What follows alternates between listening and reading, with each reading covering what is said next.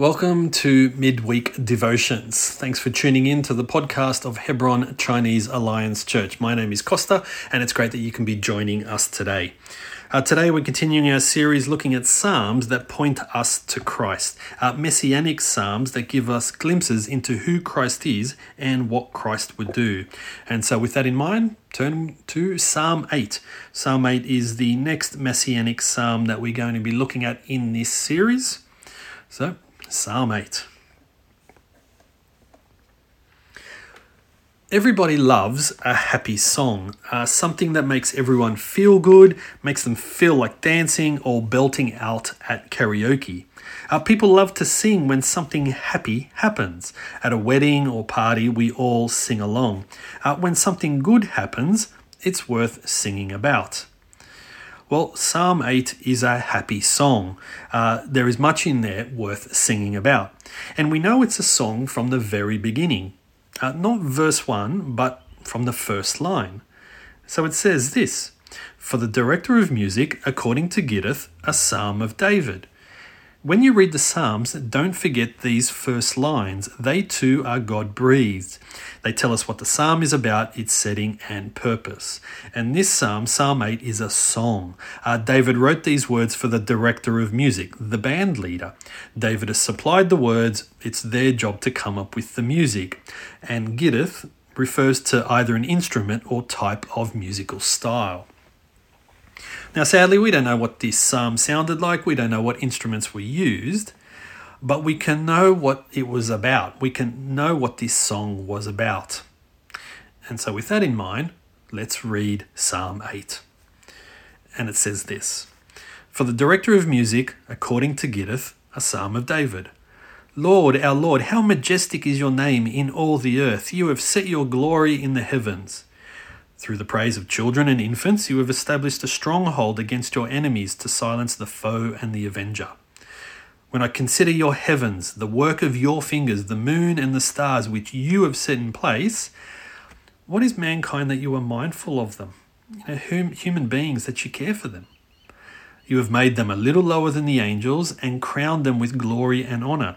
You made them rulers over the works of your hands. You put everything under their feet all flocks and herds, and the animals of the wild, the birds in the sky, and the fish in the sea, all that swim the paths of the seas.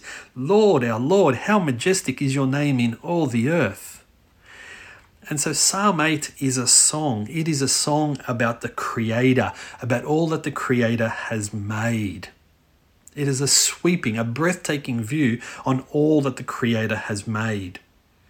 Now, whilst creation is amazing, what truly blows David away is that the Creator hasn't lost sight of us, that the Creator hasn't lost sight of His creatures, that God is mindful of us.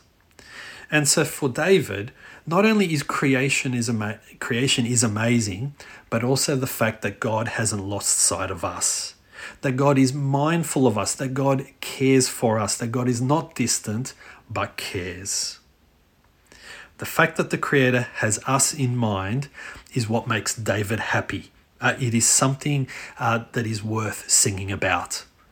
This song is about the Creator, about all that the Creator has made, and the fact that the Creator hasn't lost sight of us. What also blows David's mind is that the Creator has given us his creation. You know, everything in creation bears God's fingerprints, and God has placed His handiwork in our hands, put everything under our feet. God's body of work is now ours.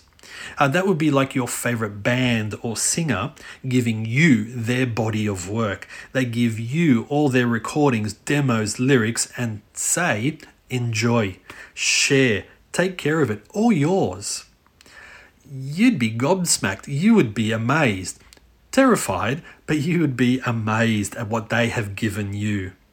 Well, in the same way, God has given us His body of work. The Creator has given us creation. And in turn, David is amazed Lord, how majestic is your name. But um, hasn't David forgotten something? Because last time I looked, creation is fallen. Last time I looked, us creatures haven't done a great job with what we've been given. And last time I looked, creation doesn't seem subject to us, but the other way around. You know, our Premier spoke of quashing COVID. It seems that COVID is quashing us. And the number one thing that we have zero control over isn't COVID, but death. Uh, it is the one thing that we are all subject to. And so, whilst this psalm is happy, the reality seems otherwise. Sure, the moon and the stars are beautiful, but when I look into the world, I see mourning and suffering. At times, there doesn't seem much in this world worth singing about. Well, when Christ came into the world, he brought a level of joy and amazement that no one had seen before. Christ demonstrated a mastery over creation. Uh, death, demons, and disease had no place wherever he was. The people were amazed when storms were stilled, the deaf could hear, the lame walk, and when the dead were raised. Wherever Christ was, there was new creation. And so, no surprise that the people of his day were happy. No surprise that they rejoiced and celebrated and declared him as king, as successor to David's throne. In him, there was something new. And there was one group of people in particular who declared and celebrated and rejoiced. And they were a bunch of kids. Uh, on a particular day, uh, these kids were in the temple area. Uh, rather than being reverent, they were running around, and rather than being silent, they shouted and they rejoiced, Hosanna to the Son of David. Uh, that is, these kids were praising who Christ is. Christ is Savior and Son. Well, the religious rulers who were there, they couldn't have these kids making all this racket. But not only did they want them to shush up, they accused them of not knowing what they were saying. While considering their criticism, Christ quotes to them, the religious rulers, Psalm 8. And so in Matthew 21, it says this when the religious rulers saw the wonderful things Christ did and the children shouting in the temple courts, Hosanna to the Son of David, they were indignant. Do you hear what these children are saying? They asked him.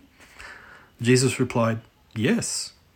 Have you never read, From the lips of children and infants, you, Lord, have called forth your praise? It's as if Jesus is saying, Don't you guys know your Bibles? Haven't you read Psalm 8? Don't you know who I am? These kids do. These children know Christ. They know who Christ is. They know that Christ is worth singing about. But what these kids don't know is that they're praising Christ in the face of his foes and enemies. They don't know it, but they're actually living out Psalm 8. And Psalm 8 is going to come true in more ways than one, because in a few days' time, uh, Christ will be crucified. Christ will die. And so it seems that even Christ is subject to the creation. It seems that even Christ tasted all that this world had to offer, even unto death. Now, that may seem proof that this world is fallen. Uh, it may seem proof that humans are rotten, that we haven't done a great job. It may seem that uh, all of us, even Christ, who had such incredible power, yet even he is subject to this world. But what is remarkable about Christ's death is that not just that it identifies with us, but that it is for us. Christ's death had a reason, had a purpose, and that reason, his purpose, uh, is to break the power of death. The number one thing that we have zero control over. Christ died so that we may live. This is what it says in Hebrews 2. The author says, In putting everything under them, God left nothing that is not subject to them. Yet at present we do not see everything subject to them.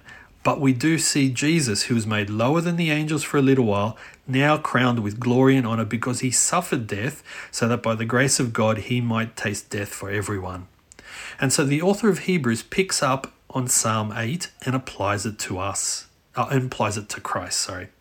And like us, Christ was made lower than the angels. Like us, Christ was subject to all that this world had to offer. Like us, Christ died. But Christ has been raised. Christ tasted death for everyone so that everyone may live. Christ suffered death so that we may share in his glory. Christ died so that we may live. That gives us hope. That gives us uh, reasons to celebrate, rejoice. That gives us something worth singing about. And so, therefore, for us today, there's three ways in which we can respond to Psalm 8.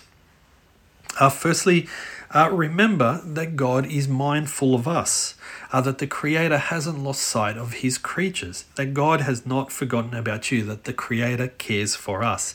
And there's no clearer demonstration than, than in sending Christ, that God had us in mind in sending Christ. God has not lost sight of you. And so here's a little bit of homework for you tonight. Walk outside or just look out the window, look up at the moon and the stars and know that God is mindful of you.